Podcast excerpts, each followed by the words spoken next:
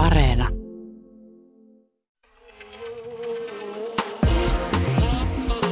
Ylepuhe ja Yle Areena.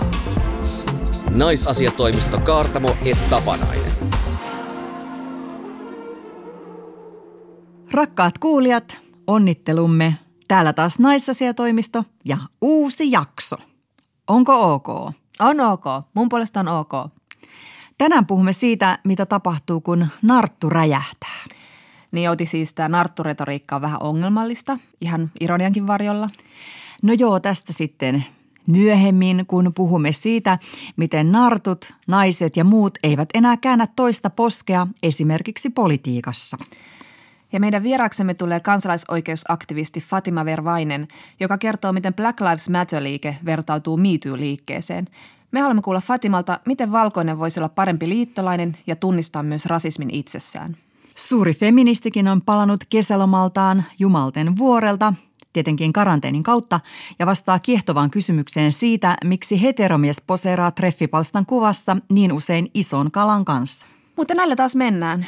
Mitä me saatiin ihana kesäloma koronasta, mutta nyt on taas edessä mitä? Uusi koronakevät. Volkaaksi. Mm. En malta odottaa. Mitä sä oot miettinyt? Mä olen miettinyt kotimaisia mansikoita ja laivoja. No? Aika ihmeellisiä asioita korona on tuonut näkyviin täällä Suomessa. Nimittäin sen rakenteellisen rasismin ja ihmiskaupan kaltaisen toiminnan, ulkomaalaisen työvoiman hyväksikäytön. Että että jahas, meillä tosiaan on vähän niin kuin kahden kerroksen työvoimaa ja väkeä täällä poimimassa marjoja ja rakentamassa laivoja ja taloja ja sitä rataa. Joo, tai siivoamassa naapurikauppaa mm. tai tarjoilemassa siellä naapuriravintolan keittiössä. Tämä on ollut kyllä aika kiinnostava tämmöinen ilmiö, joka on tullut esiin nyt tässä tämän vuoden aikana jotenkin aika isosti ja mm. kesän aikana. Niin. Että täällä sitä edellään tasa-arvoisessa maassa, ei ku, miten se mm. meni? Niin, tämä alkoi siis oikeastaan jo Hesarin nepalilaisravintoloita koskevista paljastuksista tuossa keväällä ennen suurta koota, mutta näitä esimerkkejä on just tullut selkeä enemmänkin. Keväällähän puhuttiin myös Olympiastadionin näihin perusparannustöihin osallistuneiden latvialaisten työolosuhteista, että siellä jättömällä konteissa sitten asutaan ja heitä uhkaillaan ja hoputetaan tekemään vähän nopeammin ja ylitöistä ei makseta. Mitäpä nyt, kun ihminen rakkaudesta työhönsä? Niin intohimosta. Ja, ja just toi, että niinku tämmöinen ihmeellinen hyväksikäyttö on pesiytynyt niin monelle alalle, niin se on ollut jotenkin aika kummastuttavaa ja järkyttävää. Omalla takapihalla tapahtuu. Niin. Mutta sitten just kun tuli tämä pandemia, niin suomalaisiahan houkuteltiin marjatilolle töihin, kun sitten tätä ulkomaalaista työvoimaa ei oltu saamassa – ja sitten kun suomalaiset meni silleen niin isänmaan hengessä marjatiloille, ne tuli myös sieltä aika nopeasti pois, että ahaa, täällä pitää pidätellä pissaa ja nukkua sikolätissä. Ei käy. Joo, se oli minusta hyvä esimerkki siitä, että mentiin niin konkreettisesti toisten nahkoihin, niin alkoi alko avautua se ilmiön synkkä puoli. Joo, ja suomalaisia alkoi kiinnostaa muuten tämä niin riistäjämansikka siinä kohtaa, kun miettii, että voiko siellä olla sitä koronavirusta mukana. Ai niin, totta sitten, kun saatiin näitä ulkomaalaisia työntekijöitä. Mutta tota, nämä tapaukset siis myös oli paitsi näillä marjatiloilla, niin myös rakennustyömailla ja telakoilla, koska todellakin ulkomaalaiset työntekijät asuvat jossain peltipurkeissa, jossa etäisyyksien pitäminen on siis mahdotonta. Ja isot rakennusfirmat ilmeisesti yrittää pitää niin kuin huolta tällaisista säällisistä asumisolosuhteista ja tilanne on muuttunut vaikka kymmenen vuoden sisällä paljon paremmaksi, mutta näitä alihankkijoita, näitä kirottuja alihankkijoita on hankala valvoa. Ja tietenkään siis nämä ulkomaalaiset työntekijät ei valita, koska se on todella äkkiä kenkää ja jää lasten talvitakit ja koulutukset maksamatta, että nämä työntekijät voi irtisanoa hetkessä, mm. jos he eivät kuulu liittoon, eikä kaikki ulkomailta tulevat työntekijät todellakaan tiedä edes oikeuksistaan. Esimerkiksi just rakennusalan Tessin työehtosopimuksen mukaan jokaisella keikkatyöntekijällä pitäisi olla oma huone, mutta alihankkijat. Joo, tuosta on tullut tämmöinen maan tapa, toi osa puhetta, että alihankkijoita on nyt vaan niin hirveän vaikea valvoa. Että tämä on, se on niin kuin joku semmoinen heinäsirkkaparvi, joka tulee ja laskeutuu pellolle. Että ei, ei voi niin kuin tehdä mitään. Että alihankkijat niin. tulee. Ja sitten kun, pakko vain aina ottaa se halvin tarjous. Ja kaikki tietää, että tässä on nyt jotain taustalla tässä. Että miten me saadaan nämä, tämä siivousfirma näin halvalla. Mutta miten sä Jonna sitten, kun tuli näitä uutisia, niin miten sä olet suhtautunut sen jälkeen mansikoihin ja laivoihin ja usirakennuksiin? tulee vähän semmoinen olo, että me selvästikin arvostetaan eri tavalla eri ihmisten henkiä, elämiä ja hyvinvointia. Että on hirveän tärkeää pitää sitä meidän työolosuhteista ja työehtosopimusta ja muista huolta, mutta sitten ei se ulkomaalaisen hyvinvointi olekaan ihan niin tärkeää. Niin ehkä se selitys omassa päässä on se, että kun riisto tapahtuu kehittyvissä maissa, mm. että se niin kuin johtuu tavallaan niin kuin olosuhteista, jotka mm. siellä on. Mm. Mutta sitten kun Suomessa, koska kaikki resurssit tehdä säälliset työolosuhteet mm. ja sitten se ei toteudu, niin on silleen, että, että mitäs mitäs. No mitä sä että onko tämä sun mielestä koronan yksi hyvä puoli, että me ollaan nyt jotenkin puhutaan tästä ihmiskaupasta näin paljon enemmän ja niin kuin sanoit just toi, että, että me ei saatu niitä ulkomaalaista työvoimaa vaikka poimaan niitä mansikoita, niin mm. nyt meidän pitää oikeasti katsoa niitä työoloja, missä – niitä mansikoita sitten poimitaan. No mä toivon, että ei tämä jää vaan tällaiseksi niin kuin lehtijuttujen mm. ketjuksi, jotka jossain vaiheessa sitten unohdetaan. Että, mm. että jos tässä nyt olisikin jotenkin seurauksia, niin kuin suomalaisten silmät aukeisi myös niin kuin vähän paremmin sille hirveälle globaalille tosiasialle, että me riistetään ihmisiä, jotka on meitä heikommassa asemassa. Niin ja ainakin nyt tähän pyritään puuttumaan näiden paljastusten mm. myötä. On näitä siivousala ja tämän ravintola-ala ja rakennusala mm. näiden ongelmiin. Harkitaan esimerkiksi sanktiomaksuja – jos mm. harjoitetaan tämmöistä alipalkkausta. Mm. Ja sitten sisäministeri on ehdottanut myös sitä, että annettaisiin resurssit tämmöiselle ihan erilliselle ihmiskaupparikoksiin keskittyvälle yksikölle, että saataisiin niin kuin myöskin resursseja tunnistaa tämä mm. ongelma paremmin. Niin, mutta sitten taas jostain seksikaupasta mm. ja siihen liittyvistä niin ongelmista ollaan puhuttu kanssa niin ikuisuus ja onko sille asialle niin oikein tapahtunut mitään. Älä, että... älä, älä, älä nyt. ei mennä sinne, ei mennä sinne. ei mennä siihen. mutta muistaaksä sä, tota, noin, niin, kun Suomessa oli nämä kiinalaiset kivimiehet parikymmentä vuotta sitten? Joo, joo, muistan. Joo, oli tämmöinen niin iso tapaus, että siis köyhiä kiinalaisia kivimiehiä Kiinan maaseudulta houkuteltiin Suomeen töihin. Iittalan kivijalosteille Hämeenlinnan lähelle nykyään sellaista firmaa ei enää olemassakaan. 12 kiinalaista työntekijää sitten tuli ja teki töitä vuosina 2001-2003 pari vuotta ja ne sai pikkusen yllättäen kuukausipalkkaa vain parisataa euroa. Päivät oli jopa 14 tuntisia ja sitten tota, he alkoi perätä oikeuksiaan suomalaisten avulla ja ne sai todella pitkien oikeudenkäyntisydämien jälkeen aivan mittavat korvaukset. Yhteensä 400 000 euroa. Se Hyvä. oli niin mahtavaa. Siis se oli paikallisittain niin kuin vuosikymmenen tulot. Ja, ja mä yritin googlailla, että mitä ne niillä rahoilla osti. Ja tuota, no kertoko Google tämän? No pikkusen sain sellaista viitettä, kun tota Hesarin Sami Sillanpää seurasi tätä tapausta ja oli sitten myöhemmin yhteydessä näihin kivimiehiin ja keskusteli esimerkiksi tämmöisen henkilön kuin Lee Jonksin kanssa, kun hän halusi varmistaa, että onhan nämä rahat nyt varmasti tullut sinne maalaispankin tilille eikä jäänyt jonnekin matkan varrelle. Niin tämä oli saanut tämä Lee Jonksin 17 000 euroa ja kun Sami Sillanpää sai hänet kiinni, niin luurista kuului naurua. Ja myös nauroi näiden kiinalaisten kivimiesten suomalainen juristi, joka oli hyvin tyytyväinen ja sanoi, että Suomi on oikeusvaltio ja ei auta muuta kuin toivoa tai jatkossakin. Yle Puhe ja Yle Areena. Naisasiatoimisto Kaartamo et Tapanainen. Kesän alla Yhdysvalloissa poliisi tappoi mustaihoisen George Floydin ja hänen kohtalonsa synnytti maassa ennennäkemättömien protestien aallon. Black Lives Matter-liike rantautui myös Suomeen ja täälläkin tuhannet osoittivat mieltään rasismia vastaan. Meidän vieraamme on Fatima Förvainen. Sinä olet aktivisti ja edistät tämmöisiä yhdenvertaisuusteemoja, etenkin sosiaalisessa mediassa. Kyllä. Usein kun puhutaan Black Lives Matterista, niin me unohdetaan, että se ei ole pelkästään jenkki-ilmiö, vaan meillä on Suomessa ihan oma rasistinen historia ja painolasti. Millaisista asioista meidän pitäisi puhua, kun ajatellaan suomalaista rasismia?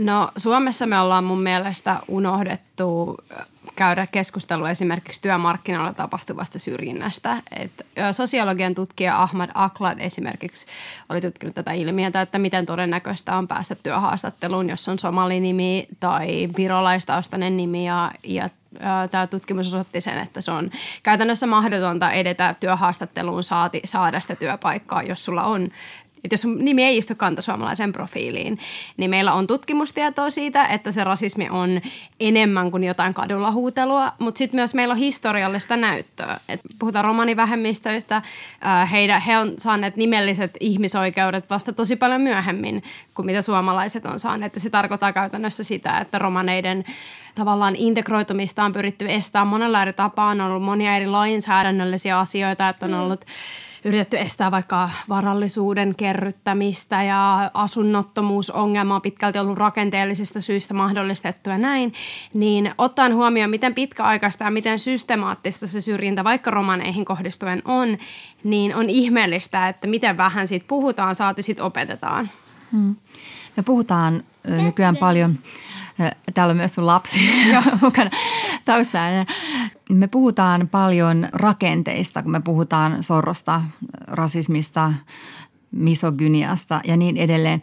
Mitä kaikkea se rakenteellinen rasismi Suomessa tarkoittaa, paitsi jo mainitsemaasi asiaa, että jo nimi aiheuttaa syrjintää? Rakenteellinen syrjintä käytännössä tarkoittaa kaikkea instituutioissa tapahtuvaa syrjintää, mikä on integroitu esimerkiksi johonkin – rekrytointiprosessiin tässä kontekstissa. Tai sitten se voi olla käytännössä sitä, että kun maahanmuuttajataustainen menee lääkäriin, niin hänen, hänen oireitaan vähätellään. Tai opettaja puhuu afrikkalaistaustaisista vähättelevästi. Että kun puhutaan rakenteellisesta syrjinnästä, niin tarkoitetaan sitä – nimenomaan niissä ammateissa ja instituutioissa tapahtuvaa sinne käyttäytymiseen ja niihin työnimikkeisiin integroitunutta käyttäytymistä, joka on syrjivää. Ja siihen on vaikeampi puuttua sen takia, että siinä kaikki instituutiot on vähän niin kuin rakennettu sillä lailla, että on mahdollistettu ne syrjivät porsanreijät. Et esimerkiksi kun puhutaan vaikka romanien historiasta, niin kukaan opettaja ei ole ikinä ollut sillä lailla tai opetusministeriö esimerkiksi käsitellyt romanien historiaa sillä lailla, että oltaisiin ollut, että hei, minkä takia Suomen historiasta puhuttaessa me ei puhuta romane, romaneista – niin, mm. että tavallaan niin kuin ne ennakkoluulot sitten ulottuu kaikenlaisiin rakenteisiin, eikä vain siihen, että niin kuin jotenkin niin kuin kanssakulkijat ei niin kuin osaa olla. Joo, ja tosi usein me unohdetaan se, että, että mehän ollaan kaikki yksilöitä ja ihmisiä, ja tekin vaikka te teette tällaista radiotyötä, niin te olette myös ihmisiä, teillä on teidän henkilökohtainen elämä. Niin jos sä oot sun henkilökohtaisessa elämässä tottunut ajattelemaan tosi syrjivästi tietyistä vähemmistöistä, niin sä viet ne kaikki sun ennakkoluulot sun työhön. Mm. Ja se on tosi vaarallista, jos oot vaikka lääkäri tai tuomari. Niin tällaiset asenteet silloin mahdollistaa rakenteellisesti sen, että joku vähemmistö ei ää, pääse samoihin mahdollisuuksiin ikinä. No miten sä ajattelet sitten näistä niin kuin tällaisten syrjivien rakenteiden purkamisesta, että kuten sanoit, ne rakenteet tulee niistä ihmisten henkilökohtaisista mielipiteistä, että miten me lähdetään tätä purkamaan? Muuttamalla meidän ihmisten henkilökohtaisia ajatuksia vai muuttamalla sitä politiikkaa tai niiden instituutioiden tapaa toimia? Mun mielestä meidän pitää tiedostaa, että aina kun me puhutaan rasismista ja syrjinnästä, niin se keskustelu on aina vähän sellaista, että ympäripyöreitä. Vähän aina sellaista, että me emme hyväksy tätä. Vähän niin kuin kun puhutaan misogyniasta ja naisiin kohdistuvasta vihasta, että me emme hyväksy tätä. Mutta sitten se konkretia kuitenkin jää semmoiseksi tosi valjuksi. Että kun puhutaan rasististen rakenteiden purkamisesta, niin meidän täytyy kaikkien tiedostaa se, että se ei ole mikään asia, mikä tapahtuu tuolla tai naapurissa, vaan me kaikki hyödytään niistä syrjivistä rakenteista. Ja meille kaikille on, koska me ollaan synny synnytty tähän Suomeen ja Suomi on tosi 99 prosenttisesti valkoinen ja meillä on, meillä on pitkä historia rasismissa, niin me ollaan kaikki ollaan opittu siihen, että me katsotaan tiettyjä vähemmistöjä tietyllä tavalla. Niin meidän pitäisi keskittyä sen sijaan siihen, että me puhutaan siitä, että järjestetään jotain hienoja tapahtumia, missä me emme hyväksy rasismia, niin siitä, että miten me voidaan tavallaan – katsoa peiliin ja olla silleen, että hei, se työ lähtee siitä, että minä myönnän itselleni, että minulla on rasistisia ennakkoluuloja ja mä aktiivisesti yritän oppia niistä pois. Ja konkreettisesti tapahtuisi sillä lailla, että esimerkiksi opettajat ja, ja niin kuin opetussuunnitelma ja moniin sellaisiin, vaikka rekrytointiin ja semmoisiin tilanteisiin, missä sä oot sellaisessa valta-asemassa, että ne sun syrjivät ennakkoluulot vois tosi konkreettisesti vaikuttaa jonkun vähemmistön edustajan elämään negatiivisesti, niin niissä tilanteissa sulle painotetaan että muista muista, koska sä oot kantasuomalainen ja koska sä oot etuoikeutettu, niin todennäköisesti kun vaikka romanivähemmistön edustaja tulee ö, hakemaan työpaikkaa, niin sulla on ne ennakkoluulot. Niin silloin sä muistat sen tilanteen ja on silleen, että tämä on se tilanne, missä mä toimin eri lailla. Fatima, millä kaikilla tavalla valkoiset niin hyötyy siitä niin rasismista ja syrjinnästä, paitsi että ilmeisesti tietenkin he tulevat paremmin valituksi tehtäviin, mutta Joo. mitä kaikkia muita? Uh, me puhutaan eurosentrisyydestä mm. tosi paljon ja eurosentrisyys terminä tarkoittaa sitä, että – on ihanteita ja on tietynlaista kulttuurillista narratiivia, jonka määrittelee eurooppalaisuus. Et kauneusihanteessa se tarkoittaa sitä, että kun me puhutaan kauniista ihmisistä, niin me, me juhlitaan valkoisia piirteitä, että niin kuin eurooppalaisia kapeita neniä, vaaleita ihoa ja näin. Ja historia, me puhutaan johtajista, niin me puhutaan yleensä paitsi miehistä, mutta valkoisista miehistä. Ja kun me puhutaan kulttuurista, niin me puhutaan korkeakulttuurista, jonka määrittelee yleensä valkoisuus valkoisuus ja valkoiseen kulttuuriin liittyy enemmän jotain semmoista sivistyneisyyttä, jotain hienompaa, kun taas sitten vähemmistökulttuurit on jotain vähän niin kuin huonompaa ja vähän jotain ö, ei niin yhtä sivistynyttä.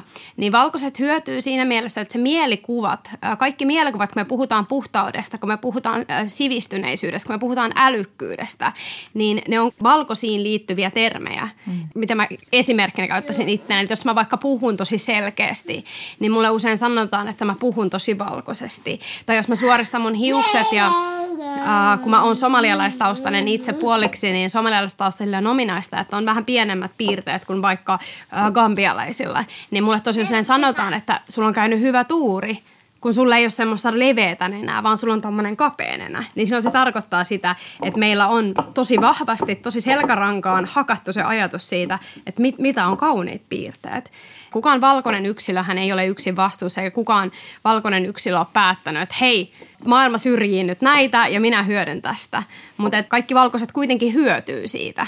Että kun sä meet työhaastatteluun, kun sä meet kauneuskisoihin, kun sä alat tekemään musiikkia, kun sä kirjoitat kirjan, niin jos sä oot valkoinen, niin sut otetaan aina enemmän tosissaan. Ja se täytyy vaan myöntää, että sille voi tehdä jotain. Mm. MeToo-liike on vaikuttanut paitsi naisiin sillä lailla voimaannuttavasti, että täältä tullaan ja nyt puhutaan puolestamme ja toistemme puolesta. Mutta se on vaikuttanut myös miehiin niin, että he ovat niin kuin nähneet niitä syrjiviä rakenteita, mitä he itse kohdistaa naiseen. Luuletko että Black Lives Matter-liikkeessä on niin kuin samaa, että, että tämä on sekä voimaantumista että valkoisten ihmisten sivistämistä, että ymmärrys kasvaa? Joo, Mi- missä kyllä. tässä on niin kuin... Et keskeistä liikkeessäkin oli tosi vahvasti se, se, että se lähti tosi lennokkaasti ja, ja ihmiset lähti kertoa niitä omia tarinoita ja sitten tosi nopeasti ruvettiin vaatiin ihmisiä vastuuseen ja näin. Ja, ja mä en sano, etteikö liikkeessä olisi tapahtunut virheitäkin ja näin, niin sitä tulee myös tapahtumaan Black Lives Matter-liikkeessä. Tavallaan kaikki liikkeet, mitkä herättää ihan hirveästi tunteita, niin ylilyöntejä tulee tapahtua. Että ylilyönneillä mä tarkoitan sitä, että eh, ehkä se kieli voi olla tosi vihasta ja tunteet pelissä ja näin. Mutta ehdottomasti potentiaalia on tosi paljon. Et mä yllätyin itse antirasistisena aktivistina siihen, että miten nopeasti me mentiin rasismin tiedostamisesta puhun valkoisista etuoikeuksista tai rakenteista. Nämä on tosi vaikeita termejä tosi monelle. Ja sitten yhtäkkiä kaikki Kylie Jennerit jako jotain. Tätä tarkoittaa valkoinen etuoikeus. Niin se oli mulle tosi hieno juttu, koska monella ehkä antirasismiin keskittyvällä aktivistilla on ollut vuosia semmoinen olo, että me puhutaan vähän niin kuin seinille ja tämä on vähän turhauttavaa. Niin jossain viikossa mentiin tosi vaikeisiin termeisiin. Niin, kyllä mä uskon, että tässä on tosi vahva potentiaali. Fatima vielä näistä termeistä tähän väliin, että, että voitko selittää vielä, että mikä on niin kuin ei-rasistin ja antirasistin ero? ero. Uh, No ei-rasisti on sellainen ihminen, joka mun mielestä pesee vastuun itsestään. Että hän sanoo, että minä en ole rasisti, koska minä en vaikka kohdista kehenkään mitään syrjivää kielenkäyttöä. Vähän niin kuin jos joku mies sanoo, että minä en syrji naisia, niin minun ei tarvitse olla feministi tai kannattaa tasa-arvoa. Että se on vähän semmoista niin passiivista toimintaa ja vähän sellaista niin kuin muut tekee, mutta mun ei tarvitse tehdä. Ja antirasisti on ihminen, joka, joka menee niihin epämukavuusalueille, joka yrittää jatkuvasti oikeasti omassa elämässään yhä enemmän toimii antirasistisesti ja tutkia tavallaan sitä, että, että niin kuin, miten monella eri tapaa meidän kulttuuri syrjii vähemmistöjä. Ja Suomen kontekstissa se tarkoittaa romanivähemmistöön kohdistuvaa syrjintää ja oppimista ja sitä, että, että mitä minä voin tehdä. Kaikkien ei tarvitse olla tuolla eduskuntatalon portailla, barrikaadeilla 247, mutta mun mielestä jokainen voi käydä itsensä kanssa sen keskustelun, että mitä mä voisin tehdä enemmän, että vähemmistöryhmillä olisi parempi olla tässä maassa. Kirjailija Toni Morrison on puhunut siitä, että, että rasismi on valkoisten ihmisten ongelma ja valkoisten ihmisten pitäisi olla ne, jotka käsittelee tätä asiaa. Ja kuitenkin me ollaan nyt vasta pikkuhiljaa sitä herätty tekemään. Ja, ja sitten usein kun rasismista puhutaan, niin se menee siihen, että, että rodullistettujen täytyy kertoa vaikka omista aika ikävistä kokemuksista, vähän niin kuin mitä tapahtui miityyssä, että naiset jakoivat aika ikäviä kokemuksia ja se sitten avasi silmiä. Minkälaisen arvon sä näet sillä, että, että niin kuin ihmiset kertoo omia kokemuksia, millaisten rasististen käytäntöjen tai huutelujen kohteeksi ovat joutuneet vai, vai niin kuin, onko se niin kuin raskas taakka, että aina pitää tuoda sitä henkilöstä, henkilökohtaista ikävää historiaa siihen keskusteluun mukaan, jos ei sitä muuten uskota? Ää, no mun mielestä esimerkiksi just Me Toossa, että naisiin kohdistuva seksuaalinen häirintä on tosi iso ongelma ollut aina, mutta mikä siitä teki nyt erilaisen liikkeen miitsyystä verrattuna muihin aikaisempiin oli just, että ihmiset kertoi henkilökohtaisia tarinoita ja nimenomaan sellaiset ihmiset, jotka ei aikaisemmin ole tavallaan puhuneet tasa-arvosta tai istuneet siihen feministiseen arkkityyppiin, vaan ihan normaalit naiset kertoo, että tätä on mun elämää, tätä mä oon kohdannut, niin vaikka mä oon sitä mieltä, että totta kai tarinat on kuormittavia, jokaisella on oikeus olla jakamatta, mutta niillä on ihan hirveästi myös voimaa, että jos sata tuhatta eri ihmistä jakaa, että hei, tämä on mun todellisuus ja tätä mä koen, mm. niin, niin kyllä ihmisten on silloin pakko kuunnella. Mm. Fatima Förväinen, minkälaista sun rasistinen arki on? Uh, no mun on pakko ensiksi mainita, että mä oon niin monella tapaa itse ihan hirveän etuoikeutettu, koska mä oon puoliksi valkoinen ja mulla on näitä mainitsemiani eurooppalaisia piirteitä. Mä pystyn suoristamaan mun hiukset, mä en ole kauhean tumma itse, puhun täydellistä suomea näin. Niin mun kohtaama rasismi ei ole läheskään niin radikaalia, mitä se sitten on esimerkiksi romanivähemmistön edustajilla tai täysin tumma-ihosilla. Mutta mun kohtaama rasismi on tosi paljon sellaista, niin kuin, mua ei ehkä oteta samalla lailla tosissaan sellaisissa paikoissa, missä on vaikka valkoisia naisia mun lisäksi. Ja mä yritän hirveästi aina niin kuin tekeen mun etnisyydestä mukavaa muille. Eli että kun ihmiset on silleen, että Fatima, että kuulostaa jollain todella pelottavalta terroristinimeltä, niin mun täytyy, että mä huomaan, että mä usein sit tavallaan teen siitä tilanteesta valkoiselle ihmiselle mukavampaa. Selitän aina, että mä oon täältä ja täältä ja puhun suomea kyllä ja näin. Niin se on sitä jatkuvaa todistelua muille, että mä oon ihan pätevä ja fiksu ja mulla on tavallaan oikeus sanoa, että mä oon suomalainen. No miltä toi tuntuu? Totta se tuntuu tosi turhauttavalta. Mm. Ja sitten varsinkin kun puhutaan mustista naisista, niin siinä on aina jatkuvasti sellainen niin kuin mustan naisen raivomyytti. Onks mä liian vihainen? Saaks mä tavallaan puhua näin? Koska sitten ihmiset on heti se, että apua, että pelottava vihainen tumma nainen. Mm. E, Mutta mut mä en hirveästi tuo tätä esille, koska se mun kokema on kuitenkin just sitä turhautumista ja ärsyntymistä ja mikroaggressioita, kun monilla muilla vähemmistöillä ja vähemmistöedustajilla se on sitä, että he ei pääse töihin. Niin kulta toinen kommentaattori. Heidän terveyteen liittyviä huolia ei oteta tosissaan, että se arki on niin erilaista verrattuna muuhun, niin tuntuu jotenkin jopa oudolta aina selittää, että joo, että mulla on vaan vähän epämukava olo. Intersektionaalisella feminismillä tarkoitetaan sitä, että ihmiseen voi niin kuin kohdistua erilaisia intersektioita, eli erilaisia niin kuin syrjinnän malleja eri syistä. Me, meillä on nyt tämä niin kuin naiseustaakka, mutta sulla on naiseus ja sitten sä oot rodullistettu. Joo. Niin miten nämä asiat niin kuin keskenään, minkälaiseen asemaan ne laittaa sut?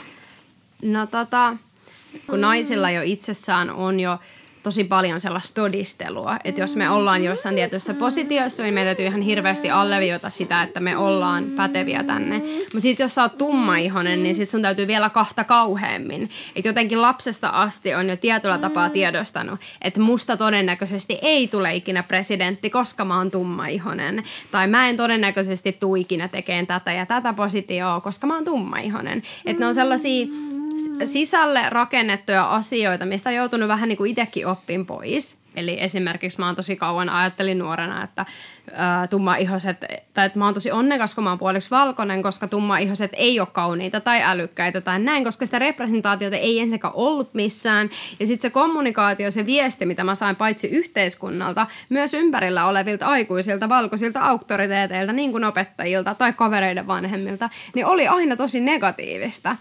Ja sitten vasta aikuisia myötä ja sitten omien lasten myötä, kun mulla on kaksi ihanaa tytärtä, jotka myöskin on, vaikka he onkin mua vaalempia, niin rodullistettua kuitenkin, niin sitten tullut se, että hei, että et mä haluan, että nämä ihmiset, nämä mun lapset on niin ylpeitä itsestään ja kun he puhuu afrikkalaisuudesta, että he puhuu siitä ylpeästi. Mm. Ja se, musta tuntuu, että se mustana naisena oleminen – ylipäätään yhteiskunnassa, mutta saati sitten näin valkoisessa yhteiskunnassa, niin se on, se on joko sä niin kuin häivytät itsesi minimiin, tai sitten sä joudut vaan niin kuin ottaa niin paljon tilaa, että sua kuunnellaan. Mm.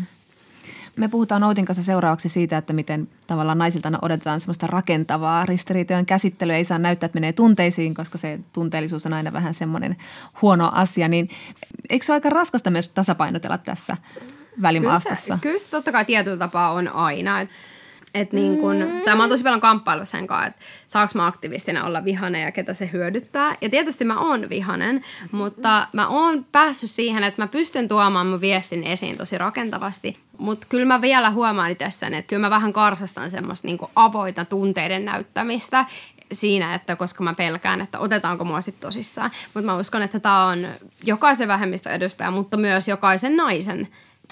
Fatima Vervaien, puhutaan vielä vähän hyvästä liittolaisuudesta. Auttaako se ja mitä se auttaa, kun me vedetään Facebookiin Black Lives Matter hashtagit tai Neljöt. mustat neljöt. Joo. Tosi paljon ihmiset, niin kun puhutaan someaktivismista, niin tosi paljon ihmiset yleensä – jotka ei vaikka tiedä tai ole kauheasti perehtynyt siihen, että miten politiikka nykyään toimii digitaalisilla kentillä, niin tulee se semmoinen ensimmäinen ajatus, että no ketä tämä nyt auttaa, että onko tämä tämmöistä niinku moraaliposeeraamista, ja, mutta mitä enemmän ihmiset, mitä nimenomaan enemmän valkoiset ihmiset puhuu mustien oikeuksien puolesta sosiaalisessa mediassa, niin sitä enemmän ihmisille tulee se semmoinen olo, että, että niin kuin näin pitää tehdä ja tämän pitää olla normaalia. Ja politiikka nykyään tapahtuu myös sosiaalisessa mediassa tosi vahvasti. Että meillä on paljon esimerk- kotimaisiakin esimerkkejä, suostumus ja tahdon, jotka on lähtenyt kansalaisaloitteista, sosiaalisen median aktivismista, että sitä ei missään nimessä pidä vähätellä, mutta että älä jätä sitä siihen, että tee sitä siellä, mutta tee sitä myös sun ympäristössä. On valmis käymään niitä vaikeita keskustelua paitsi itseskaan, sun perheenkaan, koko sen semmoisen sun vaikutuspiirin ympärillä sun pitää käydä se keskustelu, että mitä mä voisin tehdä enemmän, että tämä tämä tila, nämä tilat, missä mä vaikutan, olisi inklusiivisempia vähemmistöille. Miksi se keskustelu on vaikeaa? Mä veikkaan, että se on vaikeaa, koska se on vähän pelottavaa. Ja sitten me, me, me jotenkin länsimaalaisen tämmöisen niin individualismin aikana me ollaan jotenkin totuttu siihen, että, että kyllä meillä niin kuin tavallaan on oikeus jättäytyä pois tällaisista keskusteluista. Ja puhutaan paljon siitä, että no mä en, mä en ole negatiivinen ihminen, niin mä en jaksa vaan tämmöisiä poliittisia, että antakaa mun olla. Mutta kun länsimaalaisille on annettu tosi paljon vapautta siinä, että, ei tarvi, sun ei tarvi osallistua politiikkaan, sun ei tarvi, ja se on ihan hirveä etuoikeus. Niin se tuntuu vaikealta, koska nyt me ollaan sellaisessa tilanteessa, missä se sosiaalisen median paine ja sosiaalinen paine luo niillekin ihmisille, jotka ei ole poliittisesti aktiivisia sellaisen olon, että sun pitäisi tehdä jotain, tai että on sosiaalisesti huono juttu sulle.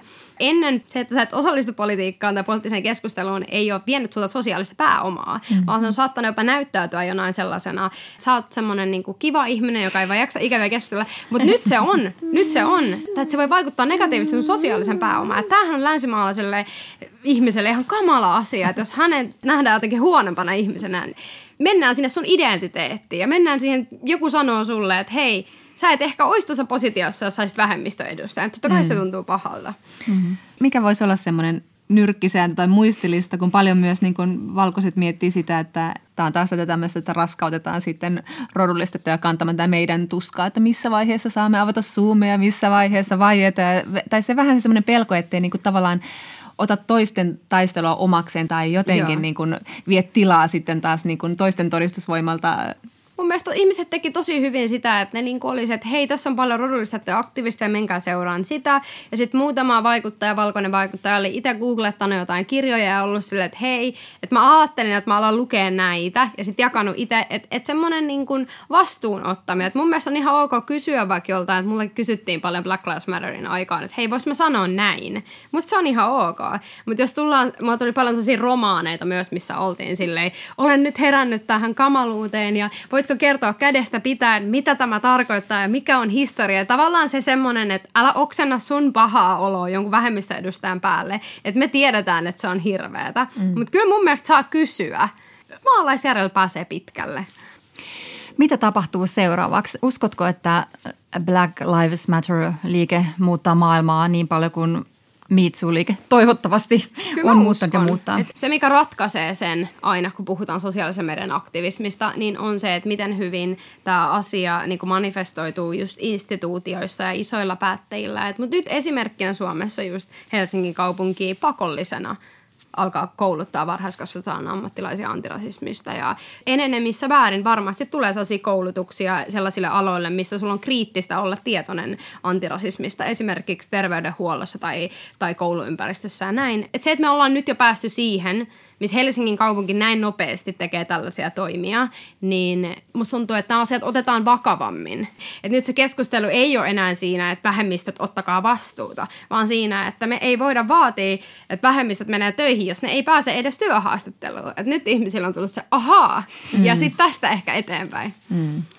Black Lives Matter ei ole mikään uusi liike, se syntyi 2013, mutta nyt tämä tosiaankin nämä protestit on ollut ihan ennen näkemättömiä. Tämä, niin kuin säkin kuvailet, että on tapahtunut tämmöistä heräämistä niin kuin valkoisten parissa. Oletko toiveikas tai muuttuuko joku nyt sille perustavalla tavalla? No, kun mä itse just koulutan rekrytoijia ja käyn puhumassa koululla rasismista ja näin, niin – se kiinnostus jo ihan vaan sitä mun työtä kohtaan on tosi paljon lisääntynyt ja että ihmisiltä on tullut tosi paljon sitä, että halutaan vielä kattavampaa, vielä konkreettisempaa, vielä syvällisempää ja nimenomaan romanien historiasta ja näin, niin, niin mulla on tosi toiveikas, mulla on tosi hyvä olo ja mun mielestä me eletään sellaista muutoksen valtakautta tällä hetkellä. Ja sitten niinku yhä enemmän ehkä ihmiset huomaa, että – että niin kuin kauhean moni asia on itse asiassa niin kuin sellainen asia, mikä on yhteiskunnassa väärin, on aika yhteinen. Nimenomaan, mm. nimenomaan. Just tota, äh, kun mainitsit aikaisemmin intersektionaalisuuden, niin just, että ei ole feminismiä, ei ole tasa-arvoliikettä, ellei se ole intersektionaalista ja ellei se mene eteenpäin. Ne kaikista niin kuin, äh, haavoittuvaisimmat vähemmistöt edellä. Että sitten kun me puhutaan rasismista, niin pitää puhua just nimenomaan vaikka meidän vähemmistöstä täällä ja sitten sit puhutaan seksuaalivähemmistöä ja sitten puhutaan mitä musta transnaiset Suomessa kohtaa. Että mm. et, et se keskustelu ei saa ikinä jäädä siihen, että no niin nyt me ollaan valmiita, vaan niin kauan kun syrjintää on, niin kauan siihen pitää puuttua. Yle Puhe ja Yle Areena. Naisasiatoimisto Kaartamo et Tapanainen. No niin, ja naisasiatoimistossa jatketaan samassa teemassa kun nyt siinä kerta ollaan, eli jatketaan puhumalla sorrosta ja sukupuolesta. Hmm. Hiljaiset tai oikeastaan aika äänekkäät signaalit varsinkin poliittisesta elämästä, niin rapakon takaa kuin Suomessa kertovat, että nainen ei kuulkaas käännä enää toista poskea, vaan puolustaa itseään aivan julkeasti. Joo, naiset on alkanut nousta aika ärhäkästi tällaisia niin kuin loukkaavia puheenvuoroja ja pahantekijöitä vastaan ja niin kuin puolustavat omia rajojaan ja, ja jotenkin näyttää sen, että itse asiassa hei, ei tarvi enää olla se ymmärtävä ja vaikeneva ja väistyvä osapuoli, että voi ihan kuule sanoa vastaan. Mm. Eikä se tarvitse sitä vastaan sanomista edes pehmitellä hymyllä tai jollain kauniilla korulauseella. Koska sä oot sanonut viimeksi vastaan? Julkisessa elämässä. Saatoin protestoida minua liian lähelle tulevaa ihmistä kaupan jonossa, mutta siinä se. Se on hirveän hyvä harjoitus, mutta tämä niin kuin korona on osoittanut sen, että niin kuin kuinka paljon ihmiset niin kuin rikkovat minun palstatilaani. Kyllä, se on ihan konkreettista omien rajojen puolustamista. Niin, kyllä. Turvaväli. Ja sitten vähän punastuu näin, mutta se menee äkkiä ohi. Joo, ja kikattaa vähän loppu. Joo. Mutta siis tämä, että ilmaisee rajojaan tai näyttää tai sanoo, että tuntui nyt pahalta tai en pitänyt tästä, niin se on jotenkin niin kuin vaikea asia. Siitä tulee helposti semmoinen morkkis, että olinpas nyt jotenkin hankala akka, koska aina nainen, joka on pitänyt niitä rajojaan tai sanonut vastaan, niin on vähän niin kuin leimattu semmoiseksi emotionaaliseksi, että – älä ota sitä niin vakavasti, että ootte nyt aivan tunteen vallassa. Ei ole jämptiksi järjestyksen pitäjäksi, jos nyt on tommonen herkkis. No ei ole. Ja just niin kuin politiikassa ja bisnespuolella, niin kyllä, kyllä täytyy olla semmoinen niin kova luu ja mm. esiintyä hyvin kovapintaisena, ettei mm. sitten mene just tähän kategoriaan, että no niin, siellä nyt taas sitten olla vähän herkillä ja niin poispäin. Hysteerinenkin niin, vielä. Sehän on ollut se vanha juttu. Mutta just, että niin kuin miehet saa olla aika niin kuin vihasiakin ja niin kuin jyrähtää ja määrittää tosi tarkasti omia rajoja ja muuta julkisessa puheessa.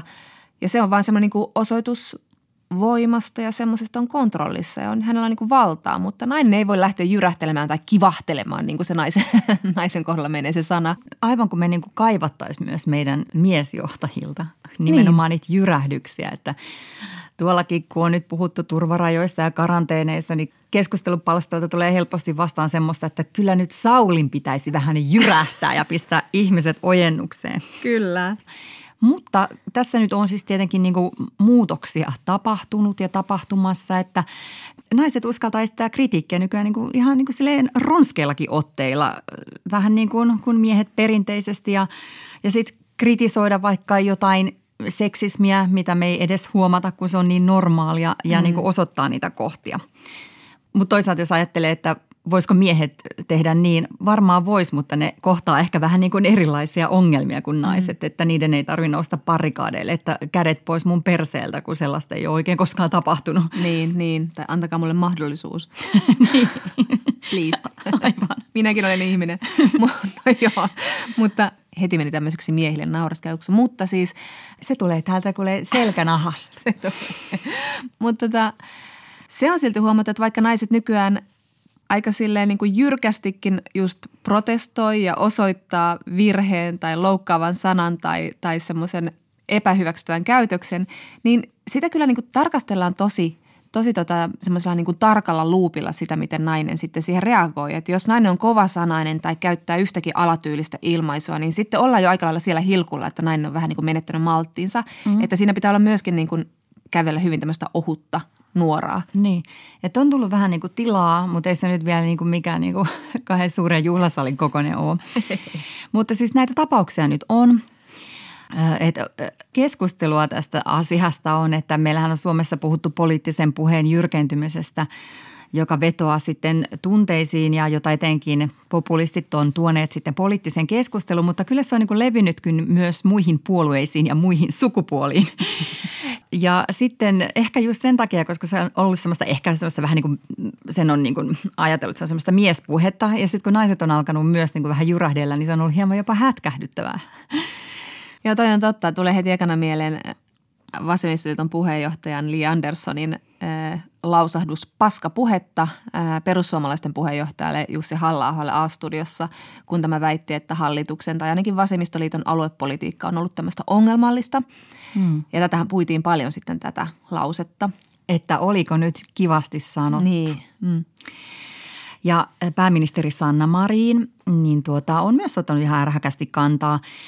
Vastas kokoomusjohtaja Petteri Orpon twiittiin, että kokoomus valheellisilla väittämillä arvostelee Suomen koronastrategiaa tämä keväällä.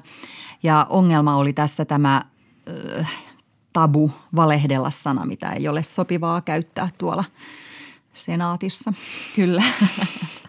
ja sitten kohuhan herätti myös tämä tiukka tivaus, että ettekö te häpeä myös kokoomukselle ja Petteri Orpolle, kun eduskunnassa puhuttiin tästä Alholin pakolaisleirin lapsista.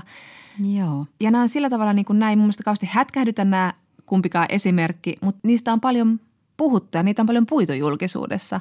Ja kyllä niin kuin palaute niin kuin näiden kaikkien niin kuin jyrähdyksistä on ollut kyllä vähän sellainen, että käämi käryää meni tunteisiin, että pitäisi pitäis nyt olla vähän sitten perseen sieltä merivettä paremmin. Mm. Ja just ehkä myös vähän sitä, että esimerkiksi Iiris Suomella ja moni muu nuori naiskansanedustaja on, tai poliittisessa virassa oleva nainen on ottanut mm, niin kuin Twitterissä muun muassa kantaa just tämmöiseen niin kuin loukkaaviin kommentteihin ja puheisiin mm. aika ärhäkästi ja, ja niin kuin matalalla kynnyksellä. Ja sitten siinä on ehkä tullut myös se, että kannattaako nyt kaikkeen tarttua ja antaa nyt mennä. Vaan mä myönnän, että mä itsekin olin vähän se, että kannattaako noi, noille tota niin, trollaajille ja öyhöttäjille edes vastata tällaisissa asioissa. Mutta sitten, että jos on voimavaroja siihen, niin onhan se tosi hienoa, jos pystyy ja jaksaa mm. ja puolustaa itseään. Mutta siis kyllähän näihin on siis ihan niin kuin yleisestikin tartuttu huonona käytöksenä, mm. vaikka meillä on kansan kiihottamisesta tuomittuja puoluejohtajamiehiä ja aivan lukuisia esimerkkejä niin kuin törkeästä ihmistä tai ihmisryhmää loukkaavasta kielenkäytöstä, josta nyt ehkä sitten yksi tuoreimmista esimerkkeistä on kansanedustaja Mauri Peltokankaan tokaisu, että, että hallituksen ministerit ovat säälittäviä persreikiä. Joo, kyllä tuosta huomaa, että niinku kielenkäyttö on komentunut politiikassa, että me, meillä on ollut joku tavataan nahkurin orsilla ja minä juon nyt kahvia. On ollut tämmöiset niinku menneen maailman kovat lausahdukset. Mutta. Niin, mutta siis jotenkin niinku on toi vähän mielikuvituksetonta, niinku säälittävä persereikä. Mm. Mä yritän opettaa mun lasta niinku esimerkiksi pilkkaamaan ihmisiä niinku oikein. Kun, niin kiva. hän, hän sanoo mulle tyhmä äiti. Mä oon sano vaikka sellainen niinku mätänevä silmämuna. Vähän luovuutta peliin. Niin, kyllä. Mutta tota, onhan tämä tiedäksä, niin me eletään jotain niin kuin ihmeellistä niin kuin erikoisaikaa, kun tota juurikin kansankiihotuksesta tuomittu äh, halla arvioi ikään kuin sitten tota puoluejohtajan, poliitikon ja asiantuntijan roolissa mediasta tätä politiikan koventunutta kieltä, että oli, että mitäs jännittävää tapahtuu. Kyllä, halla ei kuitenkaan tuonut sitä esille, että niin kun just jos nimittelee ministereitä persläviksi ja sitten taas vaikkapa maahanmuuttajia vieraslajiksi, siis ihan niin kuin tuommoisella puheella, joka menee täysin henkilön tai ihmisryhmään, niin eihän se ole ollenkaan verrattavissa sellaiseen puheeseen, joka voi olla kovasanaista ja siinä voi olla vaikka alatyylisiä ilmauksia, joka pysyy kuitenkin asiassa, joka ei mene siihen ihmiseen, jolla ei pyritä loukkaamaan vaikka jotain ihmisryhmää. Mm. Mutta sitten nämä on kuitenkin mukaan jotenkin täysin rinnastettavissa. Mutta siis nyt on tapahtunut jotain kuitenkin vallankumouksellista – joka sitten varmaan, tämä on nyt tämmöinen globaali varmasti tota noin niin ilmiö ja aalto, mutta Amerikassa puhutaan todellakin niin vallankumouksellisuudesta, koska kesällä tapahtui semmoinen välikohtaus, jossa kansanedustaja, nainen, kongressiedustaja nainen sanoi vastaan.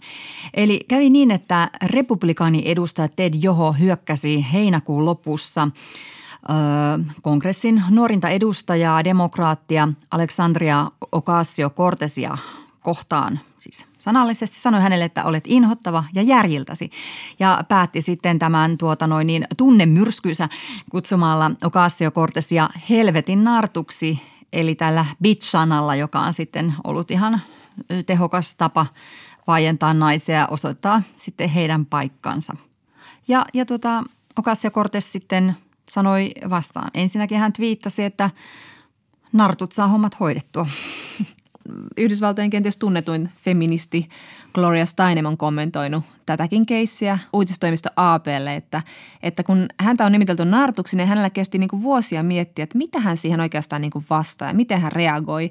Niin sitten hän päätti, että aina kun joku kutsuu häntä nartuksi, niin hän hymyilee ja kiittää.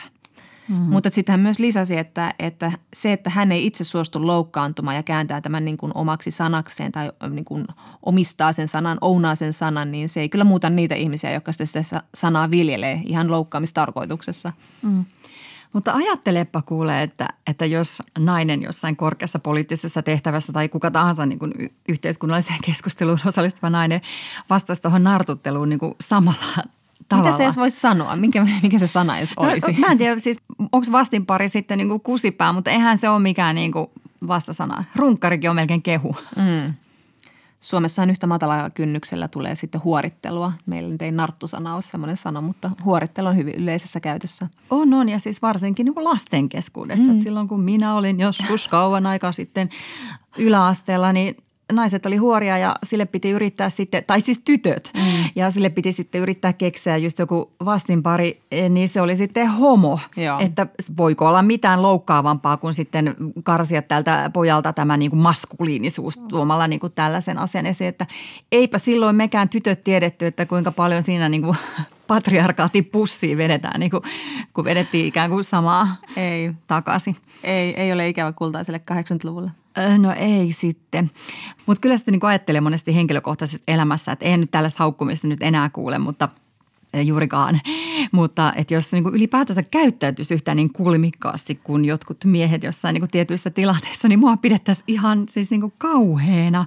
Siis tota, mikä esimerkki voisi olla joku vaikka semmoinen, että, että, että miehet saattaa olla niin kuin paljon vähemmän miellyttämisen haluisia, mikä on siis varmasti ihan hyvä piirre ihmisessä, mm. niin sitten se saattaa näyttäytyä myös semmoisena vähän niin kuin tiukampana niin kuin rajavetona tai tiuskimisena, että, että niin kuin, en mä halua tuota tai hoida tämä homma paremmin. Mitä sä sekoilet? Mm, kyllä. Jos mä sanoisin jollekin, että mitä sä sekoilet, niin, niin tota, mä joutuisin kyllä jonnekin luolaa häpeämään vähäksi aikaa. Niin ja mä valvoisin seuraan yö ja miettisin, että miten mä sille, mikä muuhun meni. Niin nyt pitää käydä selvittämässä terapiassa, että miksi mä olin näin mikroaggressiivinen. Ja kyllä, ja tällä loukatulla osapuolelle vähintään joku laulettu kukkalähetys ovelle ja niin poispäin. Kyllä. Mutta vielä tästä Aleksandriasta. Äh, tässä sitten tämä nartuttaja, joka mm. häntä sitten haukkuu, eli republikaani edustaja Ted Joho, niin hän ensin kiisti olleensa törkeä, vaikka siis tapauksella oli yleisöä, jopa toimittaja. Joo, ja, kyllä. Mutta sitten hän otti itse tämän tapahtuman puheeksi myöhemmin edustajan huoneessa. Hän ei pahoitellut sitä, vaan niin kuin käytti tämmöistä ikivanhaa argumentaatiota, että kyllä hän kahden tyttären isänä ja aviomiehenä tiedostaa, minkälainen on sopivaa puhetta, että ikään kuin tämä hänen perhetilanteensa jotenkin suojaisi häntä olemasta niin kuin ikävä naisille tai puhumasta heille rumasti. Joo, no mutta sitten tämä Ocasio Cortesin hieno puolustuspuhe seurasi. Eli nartutviitti ei riittänyt, vaan tota, hän sanoi tässä puheessaan ensin, että hän ei aikonut niin kuin mitenkään puolustautua, mutta sitten hän just niin kuin muutti mielensä kuultua nämä johon perheargumentit, että hänkin on jonkun tytär.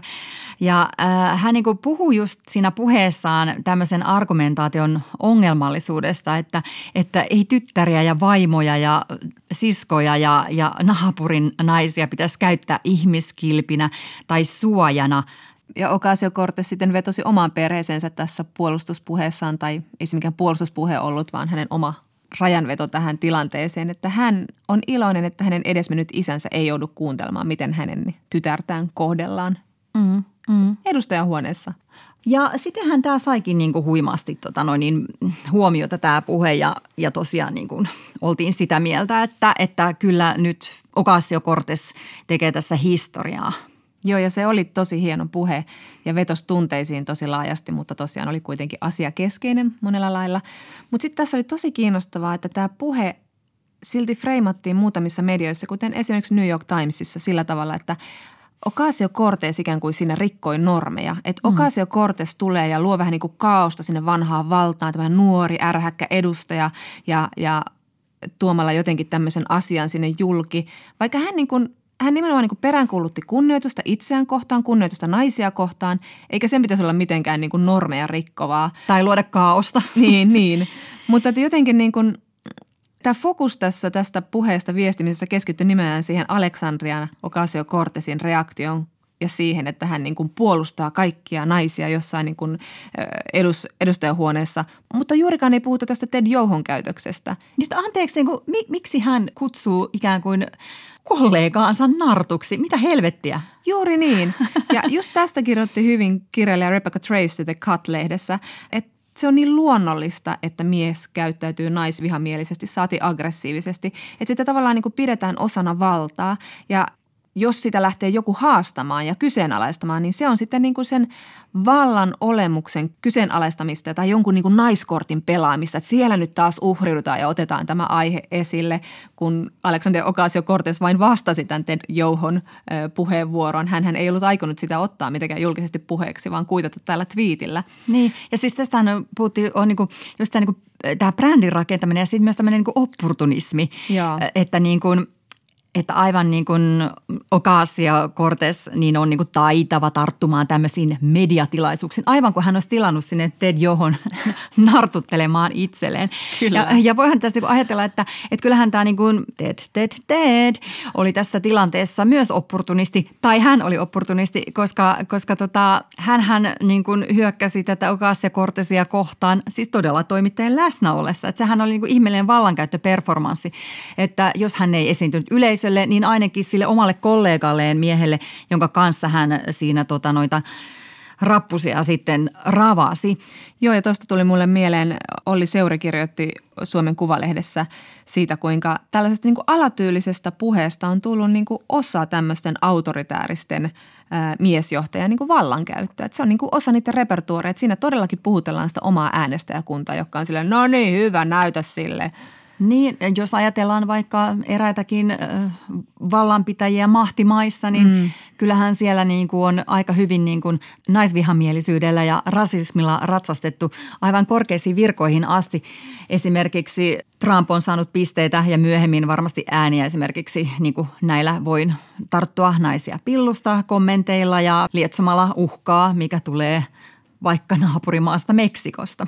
Kyllä. Eli valkoiset miehet on aina hyödyntäneet seksismiä ja rasismia saavuttaakseen tavoitteensa.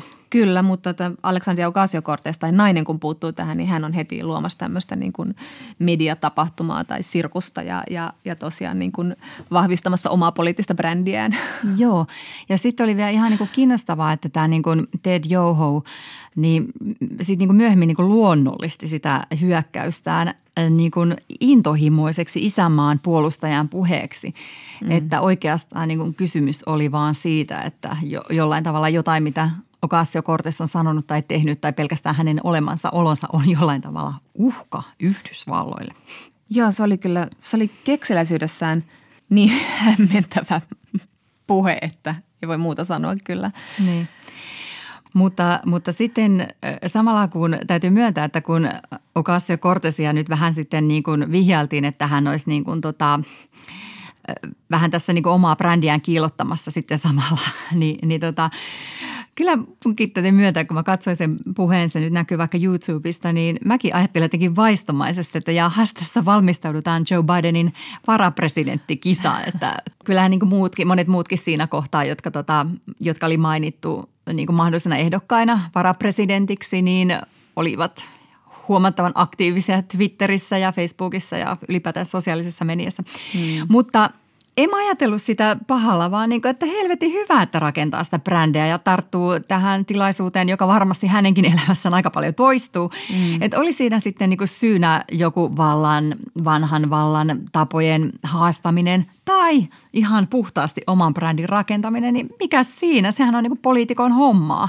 Niin ärsyttää tämä naisen tekoja ja puheiden niin kuin supistaminen sinne henkilökohtaisuuteen, että niin kuin Ocasio Cortesillakin se on vaan semmoista niin kuin – itsensä puolustamista tai jotain egoistista kunnianhimoa, mm. kun taas sitten joku vaikka nyt otetaan joku demokratian Joe Biden, joka puhuisi niin kuin tuomitsisi joku naisvihamieliset puheet, niin sehän on sitten hänen niin kuin kohdallaan tämmöistä valmiutta pelastaa naiset ja niin kuin ajaa semmoista isoa asiaa, muutosta ja tasa-arvoa.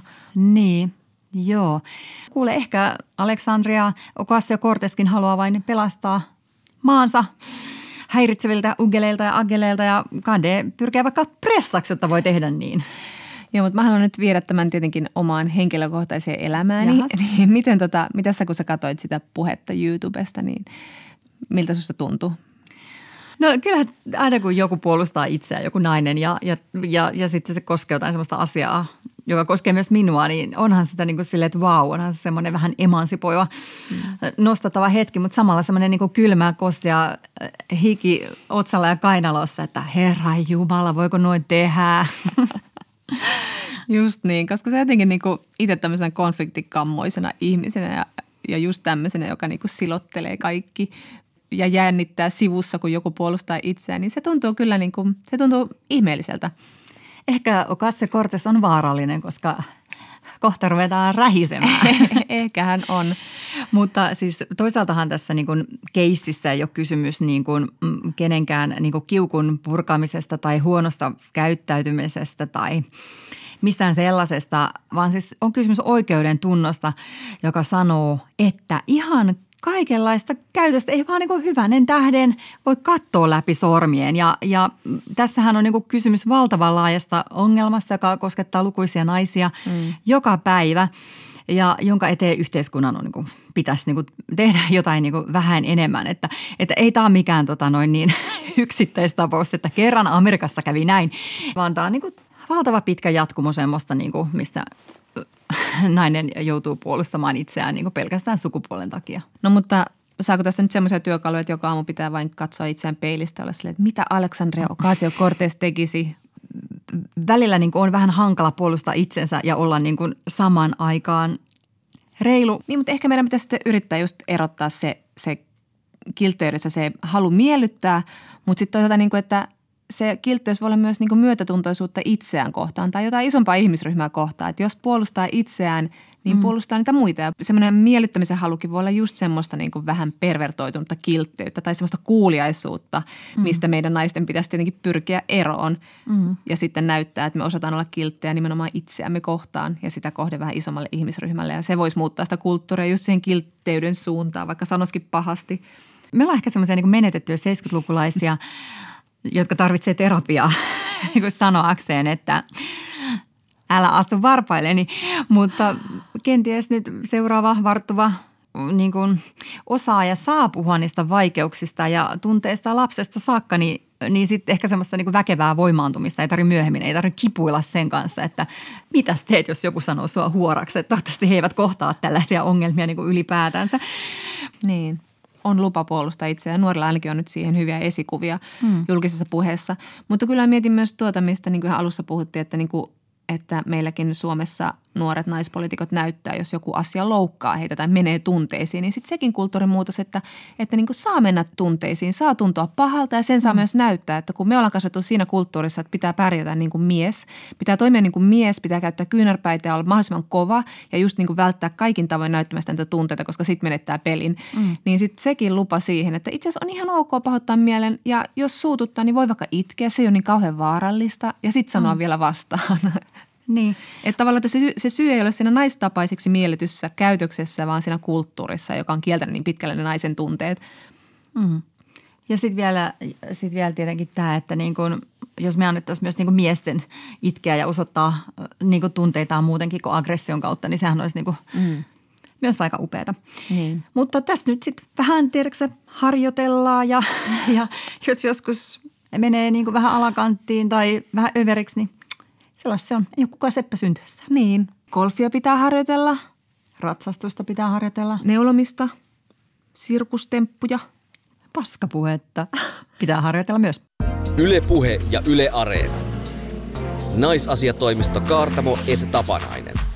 Siinä se kukkapuhe. Ja lopuksi vielä neuvoa antava suurelta feministiltä. Jos ja kun jokin maailman tilaan liittyvä asia huolettaa, niin lähetä kysymys naisasiatoimisto at yle.fi ja me etsimme siihen vastauksen. Kaikkien kysymyksen lähettäneiden kesken arvomme yhden metaanipäästön, jolla tussautetaan savupilvi suoraan patriarkaatin silmämunaan. Ahaa. no mutta tänään Leena kysyy. Miksi miehet poseeraavat Tinderissä kalan kanssa? Niin, miksi? Tähän kinkkiseen ja monelle tuttuun hämmennystä aiheuttavan asiaan lähdimme hakemaan vastausta feministisen salaseuramme kalakaverilta Jiri Niemiseltä, joka on yhteiskuntatieteiden tohtori ja sosiologisesti suuntautunut politiikan tutkija. Jiri Nieminen sanoi, että ensinnäkin tätä aihetta voisi lähestyä siten, että kalakuva ei ole suunnattu niinkään naiselle kuin toiselle miehelle, tai ainakin miehiselle katseelle. Mies kaipaa hyväksyntää tai tunnustusta omalle miehisyydelleen ja sitä haetaan tekemällä miehiseksi ymmärrettyjä tekoja. Toisin sanoen esitetään tai performoidaan sitä maskuliinisuutta. Jiri jatkaa, että yleensä ajatuksena on ollut, että tätä hyväksyntää haetaan nimenomaan toiselta mieheltä, mutta käy se näinkin. Tai ehkä tämän päivän miehet ovat niin edistyksellisiä, että miehiseksi ymmärretylle harrastukselle voidaan nykyään hakea hyväksyntää myös naiselta. Mies oikeasti fantasioi naisesta kalakaverina, eikä vain symbolisessa merkityksessä. Jos on vanhoja mies etsii miestä palstoja, niin näissä ilmoitettu kalastus- tai metsästysharrastus on ymmärretty oikeasti parisuhdetta yhdistäväksi tekijäksi. Miksei siis näin myös heteroparisuhteessa? Niin, olisiko sitten sitäkin, että, että miesten rooliodotuksia on kulunut pitkään se, että hallitsee ja valloittaa luonnon ja sitten niin kuin taltuttaa se ja ottaa sen, oli kyse sitten kala tai nainen. Ja, ja sitten siinä kala voi siinä treffipalstan kuvassa sitten mallintaa just sitä naista, joka odottaa sitä ottajaansa ja valloittajaa ja isäntää talossa. Minkä takia miehet ei muuten koskaan poseeraa pienen kalan kanssa? niin, pienen suloisen kalan kanssa. Varsinaista ongelmaa kysyjä ei tässä nähnyt, että miten tähän nyt sitten Jonna pitäisi suhtautua? Jos ei nyt esimerkiksi tiukallinen vegaania treffele tai sitten jos tämä kalastusharrastus aiheuttaa niin kuin ajatuksenakin jotain semmoista niin kuin välitöntä narkolepsia, niin eiköhän tässä voi ihan harjoittaa semmoista lempeyttä ja miettiä, että voi meitä ihmisiä, kun me yritetään tehdä vaikutus niin monilla tavoin kanssa kulkijoihimme. No, lempeys olkoon syksyn teemamme. Ensi kerralla puhumme siitä, miten helmikanaa kynitään vaivihkaa elävältä, eli kuinka ihmisoikeuksien karsimista tapahtuu aivan silmiemme edessä ilman, että sitä edes huomaamme. Puhumme myös siitä, miksi ihan kaikesta ei ole aivan kaikkeen tarpeellista keskustella julkisuudessa. Esimerkiksi jokainen voi jättää kotipandemia-asiantuntijan takin naulaan, sanotaan nyt vaikka heti. Puhumme myös niinkin mukavasta ja kevyestä aiheesta kuin sisäistetystä homovihasta. Ensi kertaan! Yle Puhe ja Yle Areena. Naisasiatoimisto Kaartamo et Tapanainen.